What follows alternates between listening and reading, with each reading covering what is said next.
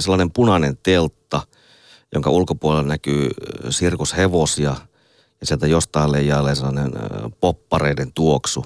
Ja ihmiset, hyvän tuliset ihmiset on matkalla sisään sinne telttaan katsomaan jotain, joka ei ole ihan arkista, joka on jotain, jotain arjesta poikkeavaa. Ja se oli vähän sellainen koti, lämmin, sellainen kotikutoinen kosketus tähän kiertävään kotimaiseen sirkukseen. Ja sitten toisaalta taas ne lapsuuden muistot muistavat ne juhlapyhinä televisiosta nähdyt aika huikeat sirkusesitykset ihan maailman huipulta, ympäri maailmaa, tällaisista huippusirkuksista. Ja nyt täällä studiossa on vieraana toimittaja ja tietokirjailija Emma Vainio ja huhtikuussa ilmestyy siis Sirkus Nyt-teos, joka on tietokirja suomalaisesta nykysirkusesta ja värikkäästä sirkuskulttuurista ja historiasta. Tervetuloa nostoon. Avataanpa vielä mikki, niin saadaan sut kuuluviinkin. Joo, kiitos. Joo. Millainen on, Emma, sun ensikosketus sirkukseen? Ää, no toki vähän ton tyyppisiä muistoja. Justiinsa se esimerkiksi se popcornin tuoksu tuoksut on jännittäviä, kuinka syvälle ne piirtyy jonnekin muistin syövereihin.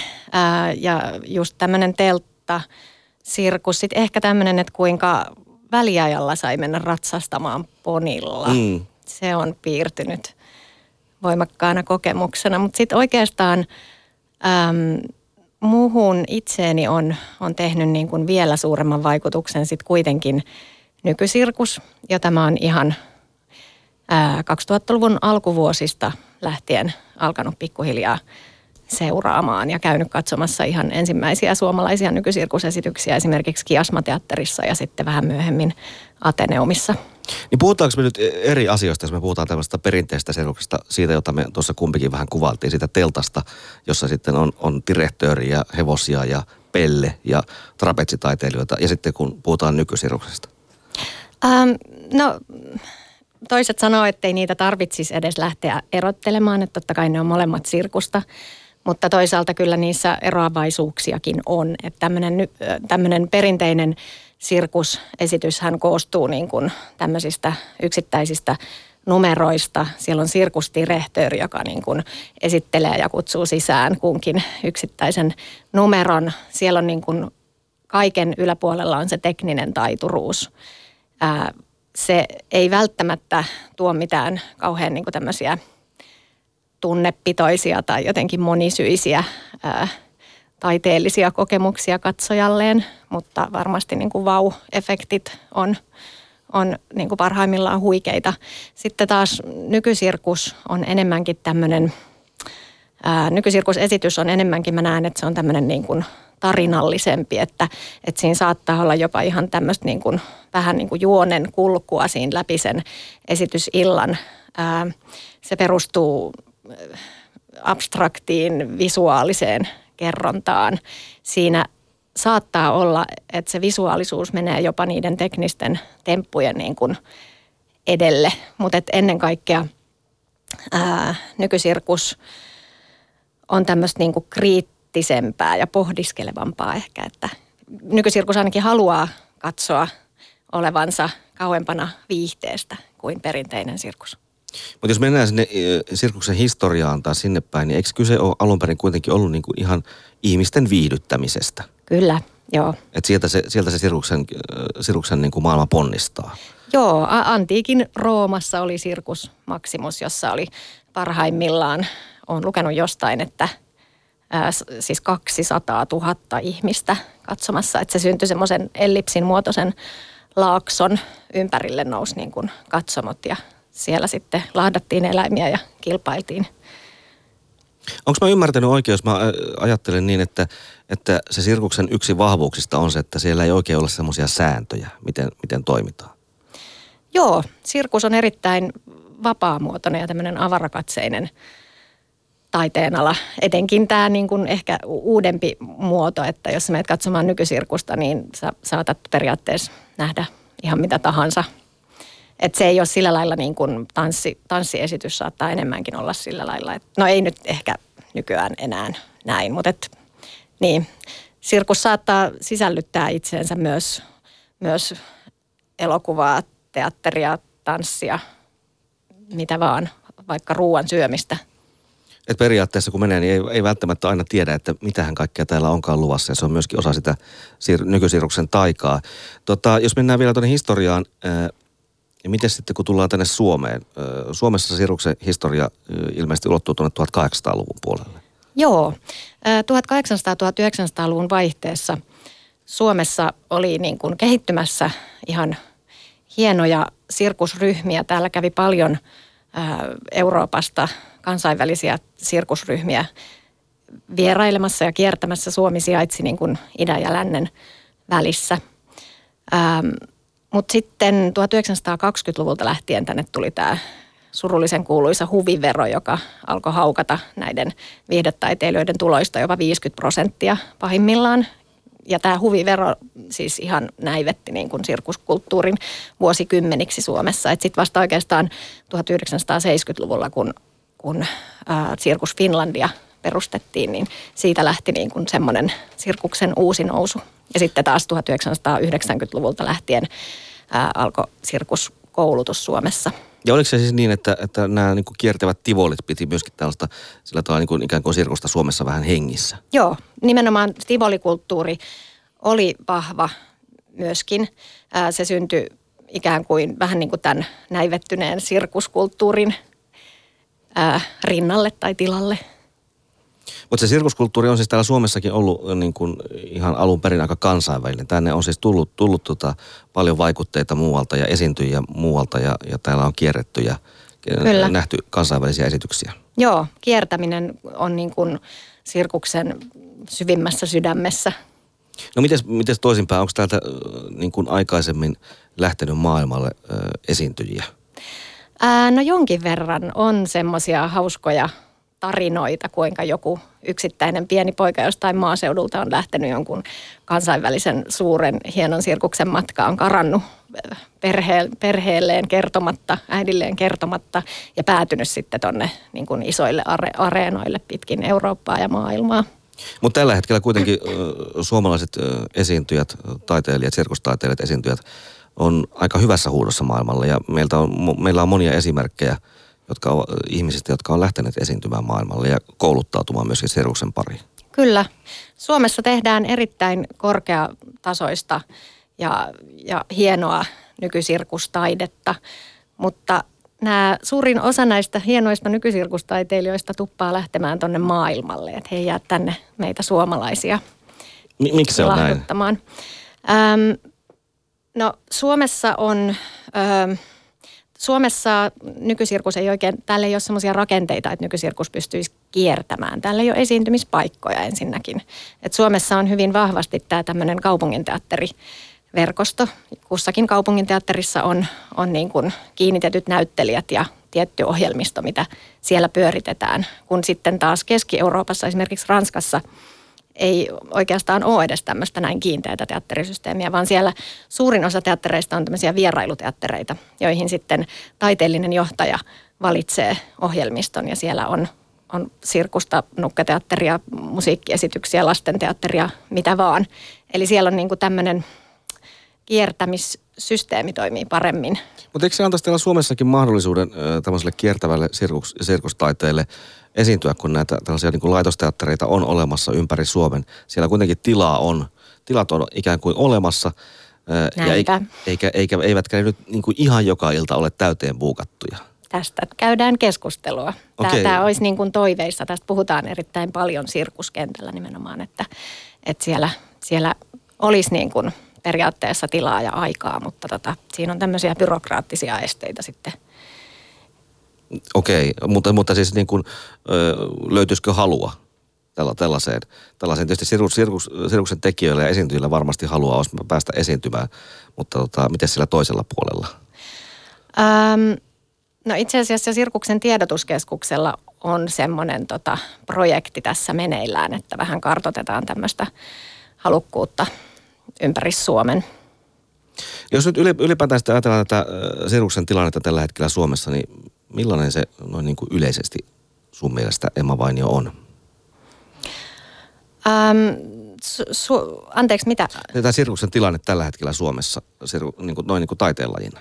Joo, no, ähm, no Sirkus Finlandiaahan käydään katsomassa erittäin ahkerasti. Sirkus Finlandialla on vuosittain päälle 200 000 katsojaa. Se kiertää Se aikaisesta keväästä pitkälle pitkälle syksyyn. Ähm, nykysirkukselle mun nähdäkseni voisi olla enemmänkin katsojia, jos sitä täällä esitettäisiin enemmän. Et, et tota, äm, Suomessa on joitakin festivaaleja ympäri Suomea, joissa sirkusta voi esittää ja jo, joiden niin kuin väliä sirkusryhmät voi muutamia etappeja niin kuin kiertää. Ähm, toki välillä saattaa olla jossain yksittäisissä niin kuin paikallisteattereissakin sirkusiltamia. Ähm, sitten Helsingissähän on, on sirkuskeskus Sirko, joka tarjoaa sitten taas tämmöisiä niin kuin residenssi, residenssi- ja esiintymismahdollisuuksia sirkustaiteilijoille. Että tota. Ja sittenhän paljon itse asiassa, mistä mä kirjoitan tässä Sirkus nyt kirjassa myöskin, että, että koska sitä esiintymistilaa on vähän, niin, niin sirkustaiteilijat on alkanut kehittelemään tämmöisiä omia tapojaan viedä sirkusta kadulle, metsään, jopa uimahalliin. On vienyt tota sirkustaiteilijahan Salla Hakanpää sirkus, sirkusta. Et tota, ja sitten tämmöisiä niin kuin, että et sirkusesitys pakataan pakettiautoon ja sitten sillä pakettiautolla voi ajella esiintymispaikasta toiselle.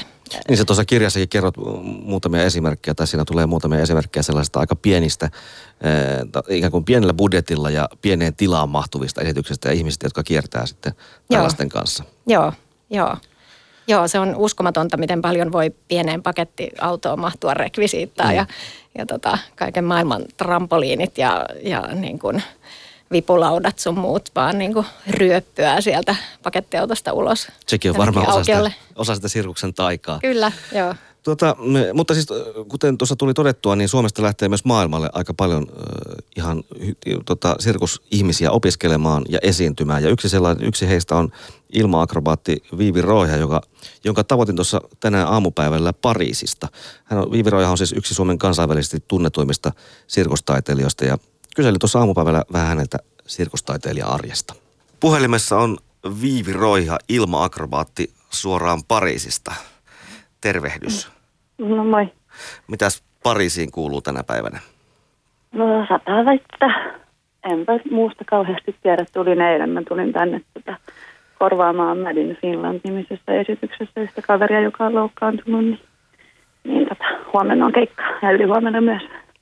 Kuinka tavallista se tota, tällaiselle sirkuksen ammattilaiselle on, että, että tällaisia nopeita hälytyksiä tulee ja paikasta mennään toiseen? Näin ne kauhean nopeita ne hälytykset yleensä on, tai että kyllä tästä me sovittiin jo niin kuin, olisiko ollut helmikuussa. Että sekin on niin kuin tosi, tosi lyhyt varoitusaika, että normaalisti sovitaan aikataulusta niin kuin joku suurin piirtein vuosi etukäteen. Ranskassa ainakin, Suomessahan se menee vähän nopeammalla tahdilla, kun siellä on joustavammat meiningit tai ehkä vähemmän myös paikkoja. Niin tota, ei tarvitse ottaa sitä vuotta siihen alle. Joo. Jos nyt mennään tota vähän niin kuin ajassa taaksepäin, niin millainen Viivi oli sun reitti Sirkuksen pariin tai tämän ilma-akrobatian pariin? Mistä se on lähtenyt liikkeelle? No mä aloitin, kun mä olin kahdeksan vuotta, mä aloitin Pukimäen sirkuskoulusta, koska mä asuin siinä ihan lähellä. Ja sitten siitä mä aloitin varmaan sitten ilma-akrobatia, olisiko ollut 12-vuotiaana, mä aloitin tekemään kangasta – ja sitten 15-vuotiaana mä rupesin sitten vaihoin köyteen, mikä on edelleenkin se, mitä mä teen. Ja sitten 17-vuotiaana mä hain Lahden sirkuslinjalle, Lahden ammattikoulun sirkuslinjalle ja pääsin sinne. Ja sitten sieltä mä halusin lähteä ulkomaille opiskelemaan sirkusta. Ja sitten mä lähdin Ranskaan, Salon sen Champagne-nimiseen kaupunkiin sirkuskouluun. Ja Mä olin silloin 20. Mä valmistuin sieltä 2012, eli 23-vuotiaana. Ja sitten siitä asti mä oon sitten työskennellyt öö, lähinnä Ranskassa, mutta myös Suomessa ammattilaisena elättänyt itteni pelkästään niin kuin esiintymällä. Niin sulla on siis sieltä tosiaan Ranskan valtiollisesta sirkuskorkeakoulusta tällainen tutkinto. Mitä se, mitä se tutkinto merkkaa teidän alalla? Öö, no Ranskassa se merkitsee sitä, että, että kun se on ainoa koulu, mistä val, kun me valmistutaan, niin me lähdetään saman tien kiertoelle. Se kierto on maksettu koululaisille tai siis meille opiskelijoille. Ja sen kiertojen myötä me saadaan näkyvyyttä, eli me esiinnytään mm, naisin Pariisista, me ollaan kuukausi. Ja sen jälkeen tosi monet ammattilaiset tietää, mitä sä teet, tietää, että sä oot ulkon koulusta, sä pääst vähän niin kuin markkinoille jotenkin suoraan. Ja sitten myös kun se kiertojen loppuu, niin sä pääset semmoiseen, um, se on vähän niin kuin Suomessa on toi taiteilija-apurahasysteemi, mikä Ranskassa on erilainen. Mikä nimi on intermittence, ja se tarkoittaa sitä, että sun pitää tehdä tarpeeksi töitä, että sä rupeat saamaan niin taiteilija-apurahaa sen jälkeen.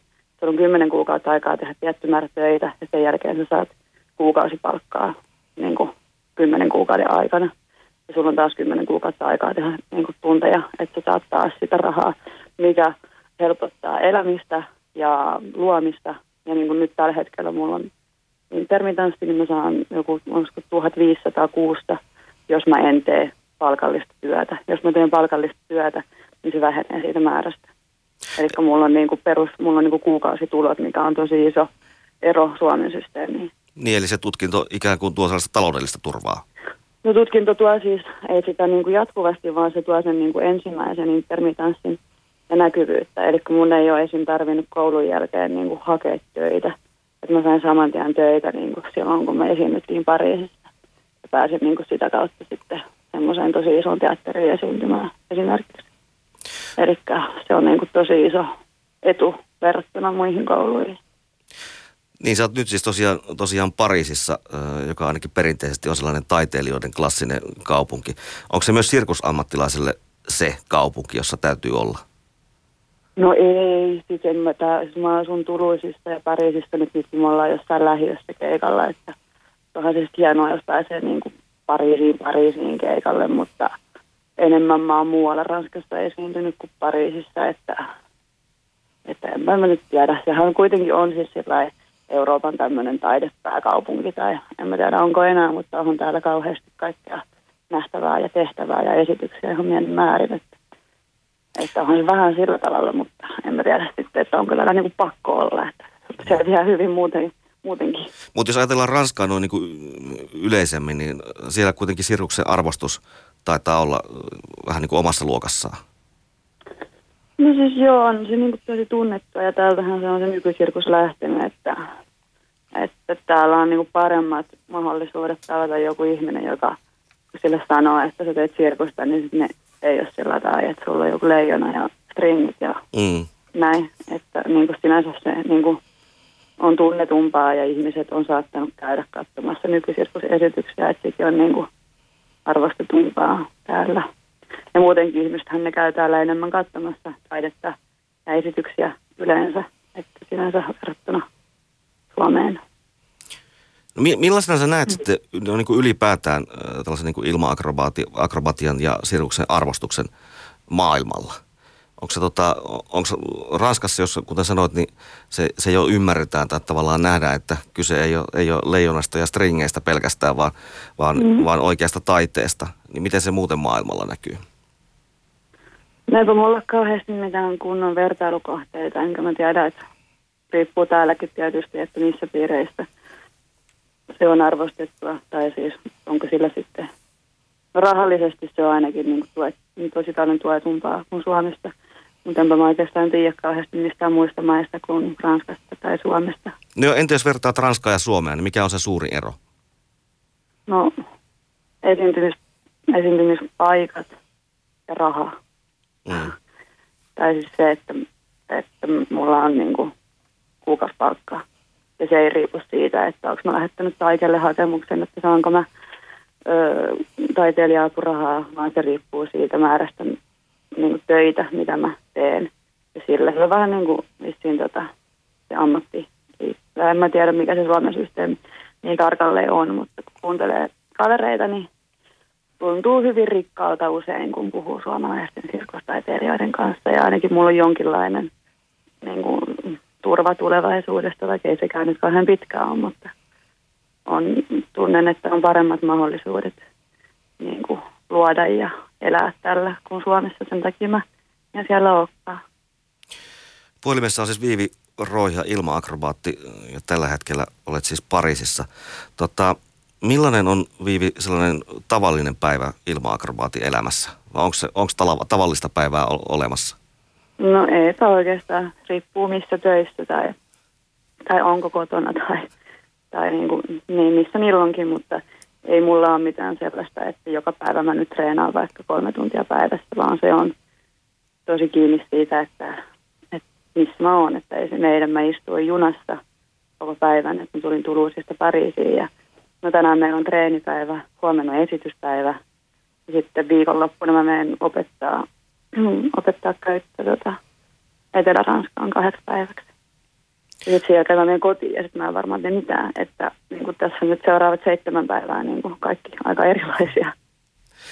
Tota, säkin oot tehnyt paljon yhteistyötä erilaisten ryhmien kanssa ja erilaisissa esityksissä. Ilmeisesti ainakin tuolla alalla täytyy olla valmis elämään tavallaan sellaisena kodittomana, että paikka vaihtuu aika usein. No paikka vaihtuu. Mä elin kaksi vuotta kodittomana itse ja nyt mulla on ollut viisi vuotta koti. Mutta se, että miten paljon mä vietän aikaa kotona, niin se on sitten taas eri juttu.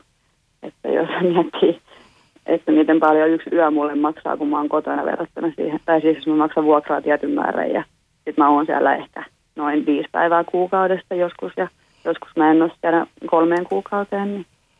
Mutta mä haluan, että, tai siis mulle oli tärkeää, että mä saan jonkun paikan, mihin mulla on avaimet ja mistä on niin kuin, mulla kirjoja ja niin kuin, joku paikka, mikä on mun, mihin mä voin mennä sitten, niin kuin, kun mulla on aikaa ja sitten olla rauhassa eikä tarvitse puhua kenellekään vaikka, jos mä en halua. Hmm. Tota, mihin suuntaan Viivi sun mielestä äh, sirkus noin niin taiteen lajina on menossa tällä hetkellä? Onko tuossa semmoisia, niin mennäänkö koko ajan kohti hurjempia temppuja vai nähdäänkö enemmän teatraalisia juttuja vai, vai miten se on niin yleis- yleisesti näkisitte? No,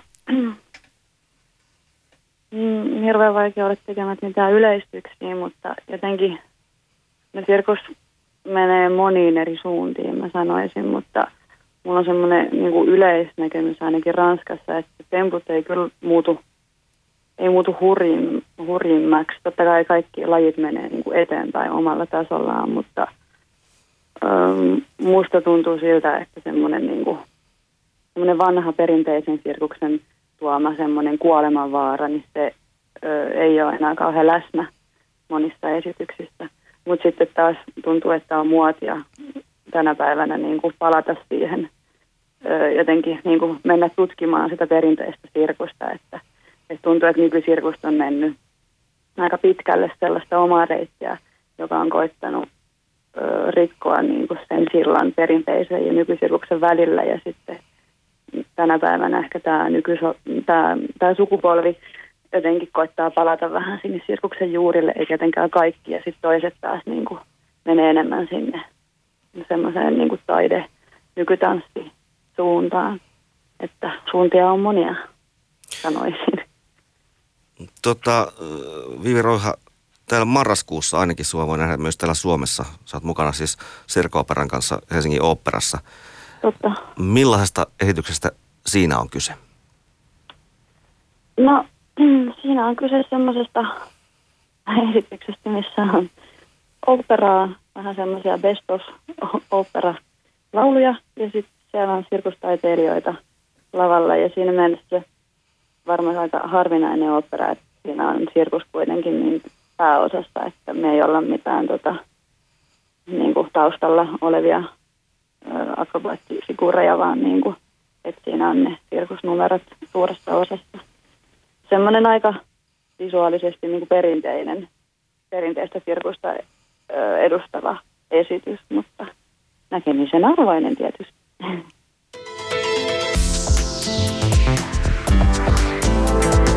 Maailma paranee puhumalla. Yle Puhe. Noin siis sanoi tänä aamupäivällä äh, ilma-akrobaatti Viivi Roiha, jonka tavoitin tuolta Pariisista. Ja täällä studiossa on siis toimittaja ja tietokirjailija Emma Vainio. Äh, kun kuuntelit tuota Viivin kertomaa, niin kuinka tavalliselta sirkusammattilaisen arjelta se kuulosti? Kyllä se tuntuu aika vaihtelevaa ja tuommoista monipuolista se päivittäinen työn tekeminen olevan niin kuin sirkustaiteilijoille. Että hyvin paljon semmoisia just reissupäiviä matkustetaan paikasta toiseen. Sitten toki siihen liittyy niin tämmöistä jotain sähköpostien lueskelua ja tämmöistä, mutta niin kuin treeniä, ää, seuraavien esitysten suunnittelua, ideointia, esiintymistä, esiintymispaikan kuntoon laittamista, tavaroiden roudaamista, kuljettamista mm, mahdollisesti pakettiautolla tai jollain pienellä, pienellä tota, niin kuin kuorma- tai rekka-autolla paikasta toiseen. Mutta se on aika, aika kova valinta, jos tällä alalle täytyy tai haluaa lähteä, niin elää tällaista vähän niin tällaista nomadielämää. Joo, joo, se tuntuu olevan kyllä niin kuin hyvin iso osa tätä sirkustaiteilijan elämää. Ja tota, niin, e, tämä Viivi Roiha, mä tota, haastattelin häntä tähän, tähän Sirkus Nyt-kirjaan, niin, niin, niin hän sanoi mun mielestä hauskasti, että kun hän oli vuonna 2016 viimeksi tässä ää, kansallisoperan sirkopera-produktiossa mukana, niin hän sai ää, työsuhdeasunnon kuudeksi viikoksi Helsingin Töölöstä. Ja se oli hänelle niin kuin hyvin pitkä aika olla paikallaan. Mm. Että hän, hän sanoi, että tavallaan se oli ihan kiva, että oli niin kuin pysyvä koti niin sanotusti kuuden viikon ajan, mutta että kyllä se riitti. Että sitten alkoi jo tulee vähän niin kuin semmoinen, että ei muuta kuin eteenpäin. Et se on, se on, onko, onko se sellainen vanha, vanha sirkuslaisen veri, joka sillä sitten pakottaa kiertämään? Vai niin. onko se niin. sellainen, sellainen perinne, joka, joka tavallaan äh, tälle alalle liittyy, tähän alalle liittyy? No varmaan sekä että. Että tota, et sitten on ihan äh, myöskin niin kuin ihan nykysirkustaiteilijoita, jotka on päättäneet ostaa teltan ja lähteä teltalla kiertämään sillä lailla, että, että ehkä niin kuin sirkustaiteilijoiteen kuuluu myöskin se, että työtä ja vapaa-aikaa ei niin kuin eritellä toisistaan. Mm. Eli jollain lailla ehkä sirkustaiteilija rakastaa työtään niin paljon, että se on niin kuin, että on tämmöinen sirkusyhteisö, kansainvälinen sirkusyhteisö kuin Sirkus I Love You, jossa on kaksi tota, suomalaista nykysirkustaiteilijaa, Sade Kamppila ja Oskar Rask, ja sitten muista Euroopan maista, niin he tota, kyllästyivät tähän, että esiintymispaikkoja on niin vähän ja lähtivät etsimään itsellensä ää, sirkustelttaa ja, ja kuulemma jonkun Facebook-ryhmän kautta ää, löysivät tiensä Italiaan ja ostivat sieltä ensimmäisen tämmöisen aika pienen, mutta kuitenkin niin kuin päivässä koottavan tota, sirkustelttansa. Ja, ja, ja just tämä tota Sade on mulle, mulle puhunut siitä, että kuinka sä oot niin kuin koko ajan kotonas, kun sulla on se sirkusteltta ja sun oma ää, asuntovaunu tai asuntoauto mukana että tavallaan sitten sä, sun ei tarvi hyvin paljon nimittäin sitten taas nykysirkustaiteilijat, kun he kiertää, niin he yöpyy Airbnb-majoituksissa ympäri maailmaa, ympäri Eurooppaa, hotelleissa, näin. Tuossa siis äsken tosiaan kuultiin ilma-akrobaatti Viivi Roihaa Pariisista. Onko meillä Suomessa paljon tällaisia Viivin kaltaisia ammattilaisia, joista, joista täällä Suomessa suuri yleisö ei paljonkaan tiedä? Kyllä, täällä on. Siis Suomessa on noin kolmisen sataa sirkustaiteilijaa. Että, ja Suomessa on kaksi sirkuskoulua Turussa ja Lahdessa, joista valmistuu sirkusalan ammattilaisia. Ähm, Mutta hyvin suuri osa näistä sirkuskouluista valmistuvista menee opettajiksi nuorisosirkuksiin, eli lasten ja nuorten sirkuskouluihin. Niitä on sitten taas kanssa joku päälle 40 ja, ja sirkusharrastajien ää, määrähän niin kuin kasvaa ja kasvaa koko ajan, että et heitä on niin kuin koko ajan enemmän, mutta että just ehkä tämän toimeentulon ää, hankaluuden takia osittain, niin, niin sirkustaiteilijana pelkästään, niin ei kyllä ihan noin helposti työllisty Suomessa kuin mitä Viivi tässä kuvaili tätä mahtavaa asemaa sirkustaiteilijoilla Ranskassa. Niin, eli täytyy, täytyy lähteä maailmaan. Nämä niin kuin suomalaiset huiput Viivi ja vaikkapa Racehorse Company ja muut, niin he, he ovat kiertäneet jo maailmalla jonkin, jonkin, jonkin aikaa. Tota, kuinka helppoa sinne ulkomaille Suomesta on päästä?